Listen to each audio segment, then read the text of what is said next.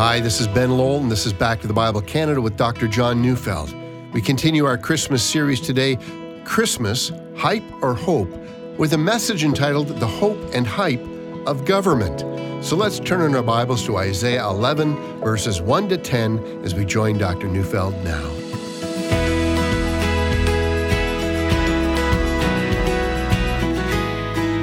We have all had conversations in which we've complained about the government. And it's not without reason. While the Bible makes it clear that governments exist by the will of God, and you can read about that in Romans chapter 13, verses 2 and 3 says, There is no authority except from God, and those that exist have been instituted by God. Therefore, whoever resists the authorities resists what God has appointed, and those who resist will incur judgment.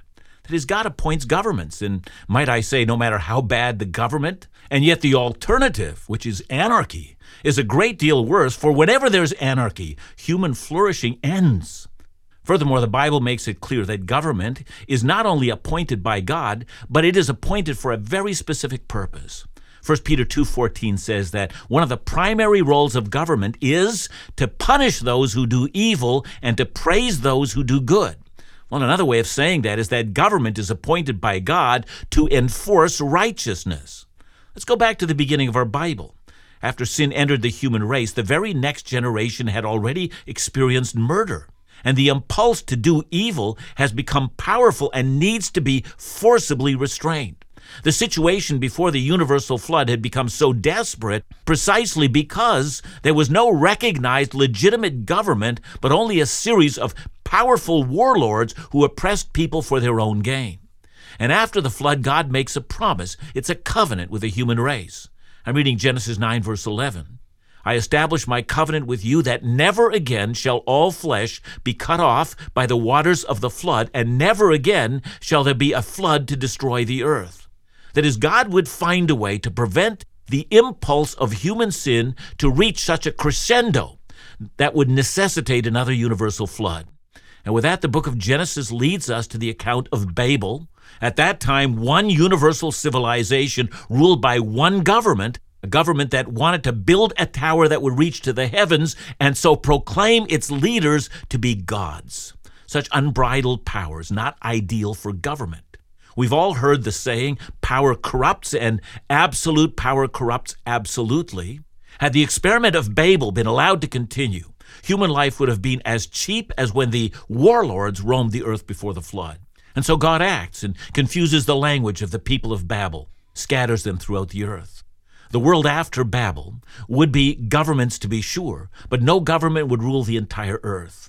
Competition between governments, yeah, it would surely result in war and mistrust, but would also prevent a super society from emerging, a society that would trample on the rights of all without a voice being allowed to rise up in opposition and furthermore, competition between societies would also allow for persecuted people to flee from one nation to the other and would provide, at least in some situation, a measure of protection. And there, I think, is the picture of the hope and hype of government. The hope is that, as Peter said, governments would perform their obligation under God to restrain evil behavior, but also to promote good behavior. Government is God's means to keep sin at bay. And in that sense, it's a great blessing. You know, years ago, I was invited by a police officer to join him on a ride along. He simply observed him in his work. It was an eye opening experience. He had the duty of patrolling an especially violent neighborhood, and on one occasion I watched him tackling a man in a convenience store because that man had a knife out and he was threatening a woman. I watched him enter a home with a, loud, out of control party going on, violence, and to bring order to that, he had to call on the help of other officers. The entire night was just dangerous. But that man is an agent of an authority instituted by God to restrain evil, to encourage good behavior. See, government not only restrains the man holding a knife to a woman in a convenience store, government also restrains the thief, the stock trader who illegally manipulates the market, the person who harasses his neighbor, as well as protects the person who's needy. Government ensures the economy runs well, resulting in good for all who want to work hard and care for their families. Government protects workers from unjust employers and vice versa. Government ensures the good order of society, making sure the weak are protected from the unjust actions of the strong. Good government overrules the law of evolution where only the strong can survive. At least that's the theory. But as we all know, even though it's the role of government to protect from evil, it's also true that government itself is not immune from evil. Fallen human beings, some grasping for power and advantage over others, often gravitate towards government. And when they do, they do great harm. And that's the explanation for ruthless governments that make life miserable for so many. And this then is the hope and hype of government the hope that government would restrain wickedness and promote well being of all, and the hype that government becomes an agent of wickedness, promoting only the well being of those who are in power. And that's where the Bible gives hope. Isaiah 9, 6 to 7. For to us a child is born, to us a son is given, and the government shall be on his shoulder. And his name shall be called Wonderful Counselor, Mighty God, Everlasting Father, Prince of Peace.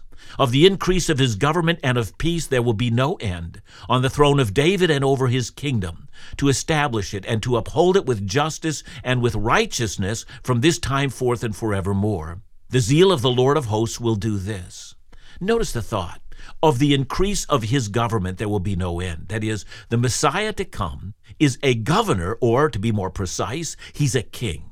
He will govern the earth. Indeed, his government will increase in size as it goes along and will never cease to expand. This increase of government, because it will be perfect government, will also be attended by the increase of peace. There's going to be no end of peace.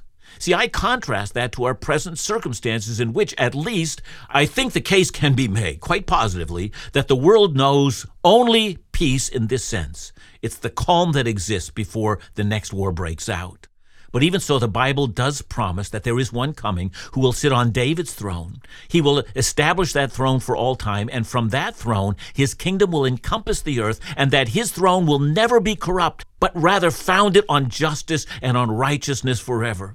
And I know that for those who have never heard it before, this is one of the central promises of the Bible upon which our faith rests. We believe that one is none other than Jesus.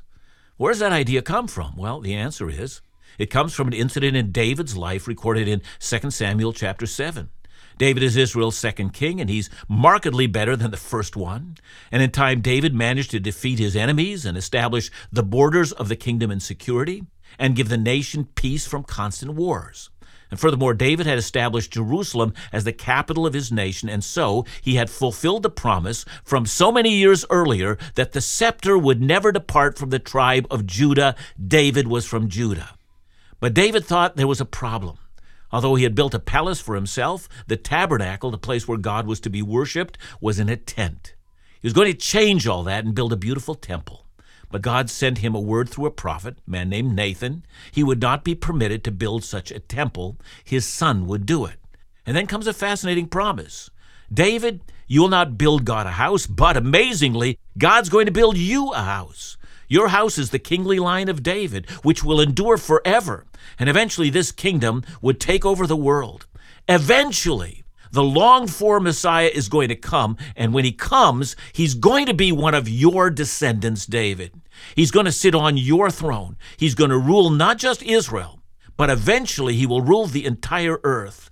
And unlike the dreams of the rulers of Babel, this kingdom will not be based on oppression and violence, but on righteousness, and peace will flourish throughout the earth. And that's what Isaiah meant when he said, Unto us a child is given, a son is born, and the government will rest on his shoulders. Eventually, a descendant of David will come. He will be the Messiah. He will sit on David's ancient throne, and when that happens, perfect righteousness will reign throughout the earth. And you have to imagine that each time in the history of the Old Testament, when a new king would come from David's line, that is, the old king would die and the next one would come and be anointed as king, the people would have wondered can this be the one? Can this be the anointed one, the Messiah? Could we be the generation that are going to see the kingdom of God reign over the whole earth? Maybe we're living in the last time. Surely this is it. So here's the question What do you think? Was this a legitimate hope for Israel to have? Or is this all just a bunch of hype? See, don't you see, depending on your outlook, you can make a very good case for either one of these. This might be legitimate hope, or it could all be hype leading to nothing at all. Which one is it?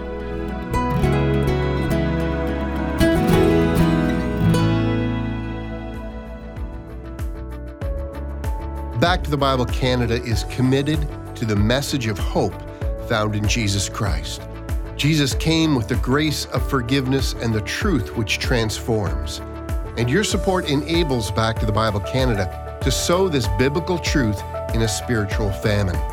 By your prayers and generosity, God's Word grants light and life to families under stress, seniors isolated in apartments, truckers alone on the road, unbelievers whose hearts and minds are in turmoil. Now, the month of December marks year end for charitable donations. This year, the ministries of Back to the Bible Canada are looking to raise $517,000 to reach our year end budget. We hope you'll stand with us with your year end gifts. This goal has been set not as an achievement, but as preparation and promise. To give your gift, visit backtothebible.ca or call us at 1 800 663 2425.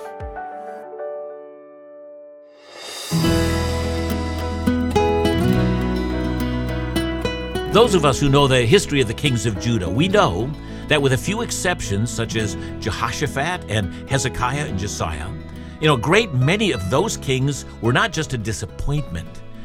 The great many of them were wicked, evil men who trampled on the rights of the poor and promoted idolatry, as well as men who, through the lack of wisdom, did not grow the kingdom of David, but they watched as the kingdom became increasingly smaller. And to the skeptic, this was all hype. Nothing what the men and women of faith dreamed of seemed likely to happen. And it's here that we do well to consider the words of Isaiah the prophet. You know, if you don't know, let me give you a little bit of background on this remarkable man. The very first sentence of his book, the book of Isaiah, begins and gives context to everything that follows. Isaiah 1, verse 1. The vision of Isaiah the son of Amos, which he saw concerning Judah and Jerusalem in the days of Uzziah, Jotham, Ahaz, and Hezekiah, kings of Judah. So, would you notice that Isaiah prophesied and saw visions from God during the reign of four kings? The first one he mentions is Uzziah, that's the king who became a leper. Uzziah would have begun his reign in 767 BC and then reigned until 740 BC. And the last of the kings was King Hezekiah. This was a king who I think was the most righteous king in Judah's history. He reigned from 715 to 686 BC.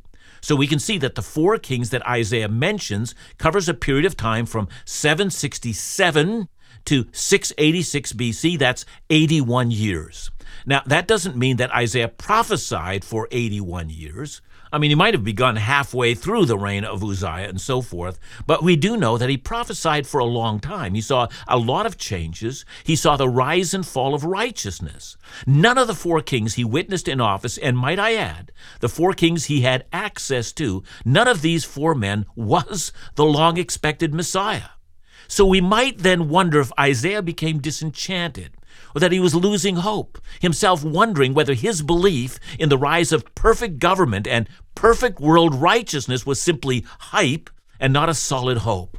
And here we do well to remember what Isaiah says. For a very long period of time, as kings came and went, all during that time, God was giving him visions, words that came directly from the throne of God. Now, of course, uh, we can't, in a short period of time that we have, simply study the entire book of Isaiah. It's 66 chapters long, but I do think it's important for us to understand that Isaiah is one of the most quoted books in the New Testament. That is, when the New Testament authors who were attempting to help us understand the life and the ministry and the significance of Jesus, when they were writing of Jesus who is called the Christ or the Messiah, the one destined to rule the earth. These writers were continually referring back to the visions of Isaiah the prophet because they believed that he helped us to understand the significance of the Jesus event. So, for our purposes, since we're speaking about the hope of a government that will finally rule the world in righteousness, let's restrict our study to Isaiah chapter 11. I begin with verse 1. There shall come forth a shoot from the stump of Jesse, and a branch from his roots shall bear fruit. Now, in order to understand that, we need context. So let's get back to Isaiah chapter 10. In verses 33 and 34, it says, Behold, the Lord God of hosts will lop the boughs with terrifying power.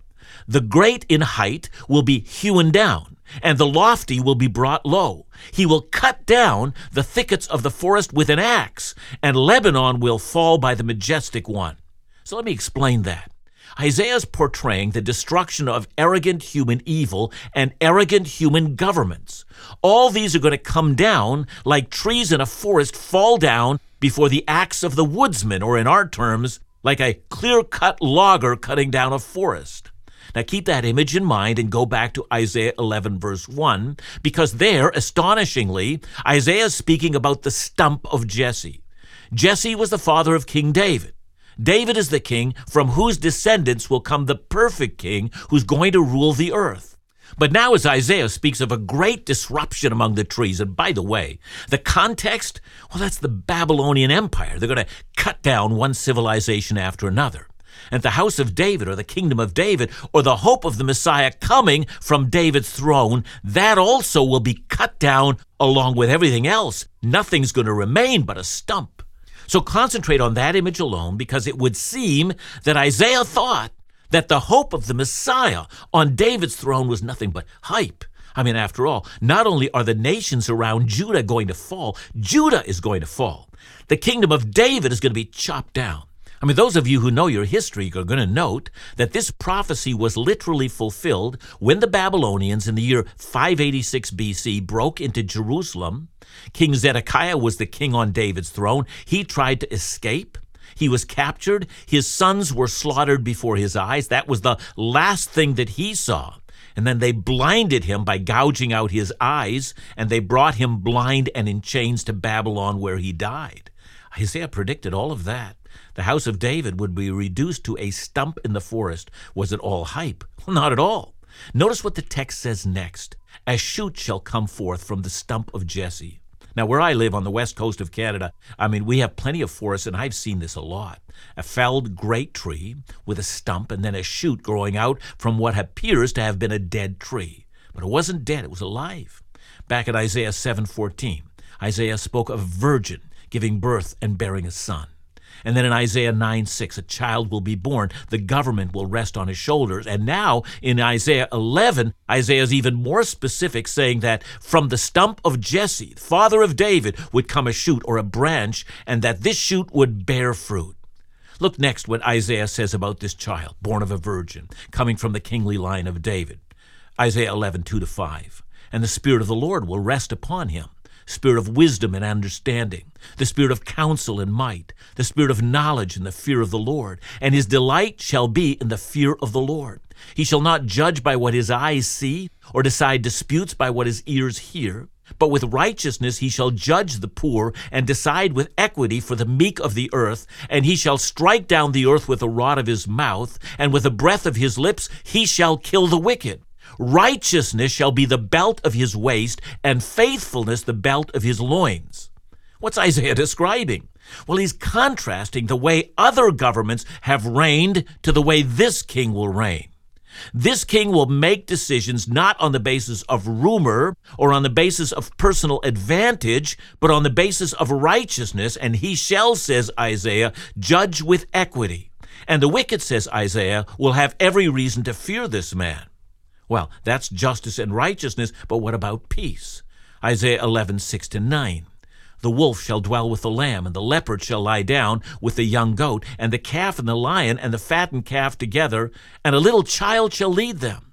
The cow and the bear shall graze, their young shall lie down together, and the lion shall eat straw like an ox. The nursing child shall play over the hole of a cobra, and the weaned child shall put out his hand on the adder's den. They shall not hurt or destroy in all my holy mountain, for the earth shall be full of the knowledge of the Lord as the waters cover the sea. Now, enforcing justice, striking the earth with a rod when it rebels, bringing about global peace. What are we talking about? Is this a picture of heaven? See, I don't think so. In fact, if you go ahead to the end of the book of Isaiah, in chapter 65, verse 20, listen to these words No more shall there be in it an infant who lives but a few days, or an old man who does not fill out his days. For the young man shall die a hundred years old, and the sinner a hundred years old shall be accursed. Well, look, no one dies in heaven at all, nor are there sinners dying there who are thought accursed. No, no. Isaiah is not describing heaven. He's describing a coming time which the Bible will later call the millennium. This will be a time in which the inhabitants of the earth will be governed by the Messiah, and the Messiah will not allow wickedness to flourish, but he will punish all injustice perfectly. This will be a government that we've all so desperately been hoping for. And that is the hope of Christmas, or is it just the hype? I mean, after all, wasn't the one who is born of a virgin, the one who is of the house and lineage of David, the one whom the angels sang, and the one whom the shepherds and the magi worship, isn't he also the one who, with great hope, I drove out demons and healed the sick, gave sight to the blind, who fed the poor, who raised the dead, preached the coming of the kingdom of heaven. Yeah, yeah. Jesus acted just like the Messiah that was predicted in Isaiah. But wasn't he also the one, when hope was flourishing, wasn't he the one that was crucified on a cross when his enemies, the wicked of the earth, conspired against him, overwhelmed him, and nailed him to a tree? Wasn't it all hype in the end? Well, Isaiah in Isaiah 53 predicted both the sufferings of the Messiah, that he would be crushed, but also that he would see life again. This was accomplished when he was raised from the dead. And now, before he returns and sits on David's throne and governs the world from Jerusalem, he's calling men and women to repent of their sins and surrender to him. Now is the day to repent, for the kingdom of heaven is surely coming. That is to say, the resurrection of Jesus tells us it's not hype at all. Evil, oppressive governments and terrorists and cruel dictators will not have the last word. No, no, Jesus will reign. That is our hope, and it's legitimate because the tomb is empty.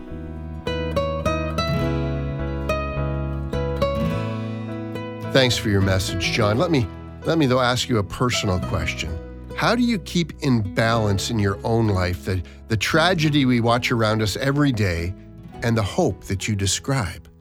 Yeah, I mean, I, I think uh, we have to be realistic and look at the tragedies that we face and see the great suffering that people go through and, and all the evil injustice that is being done, the wars that are being waged, all of that, I mean, gives reasons to crush our hope. Uh, if, uh, if we did not have uh, the the coming of Jesus into the world, I would have no reason for hope at all. My only hope that I have is based on the truth that He is who He said He is, and the promises that He has made are indeed coming true. I believe it and know it to be the case. Hence, I have hope.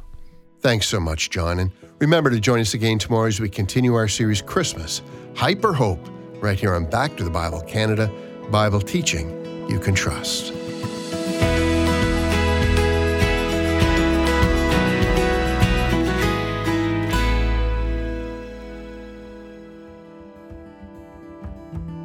Christmas comes the same time every year, whether we're ready or not.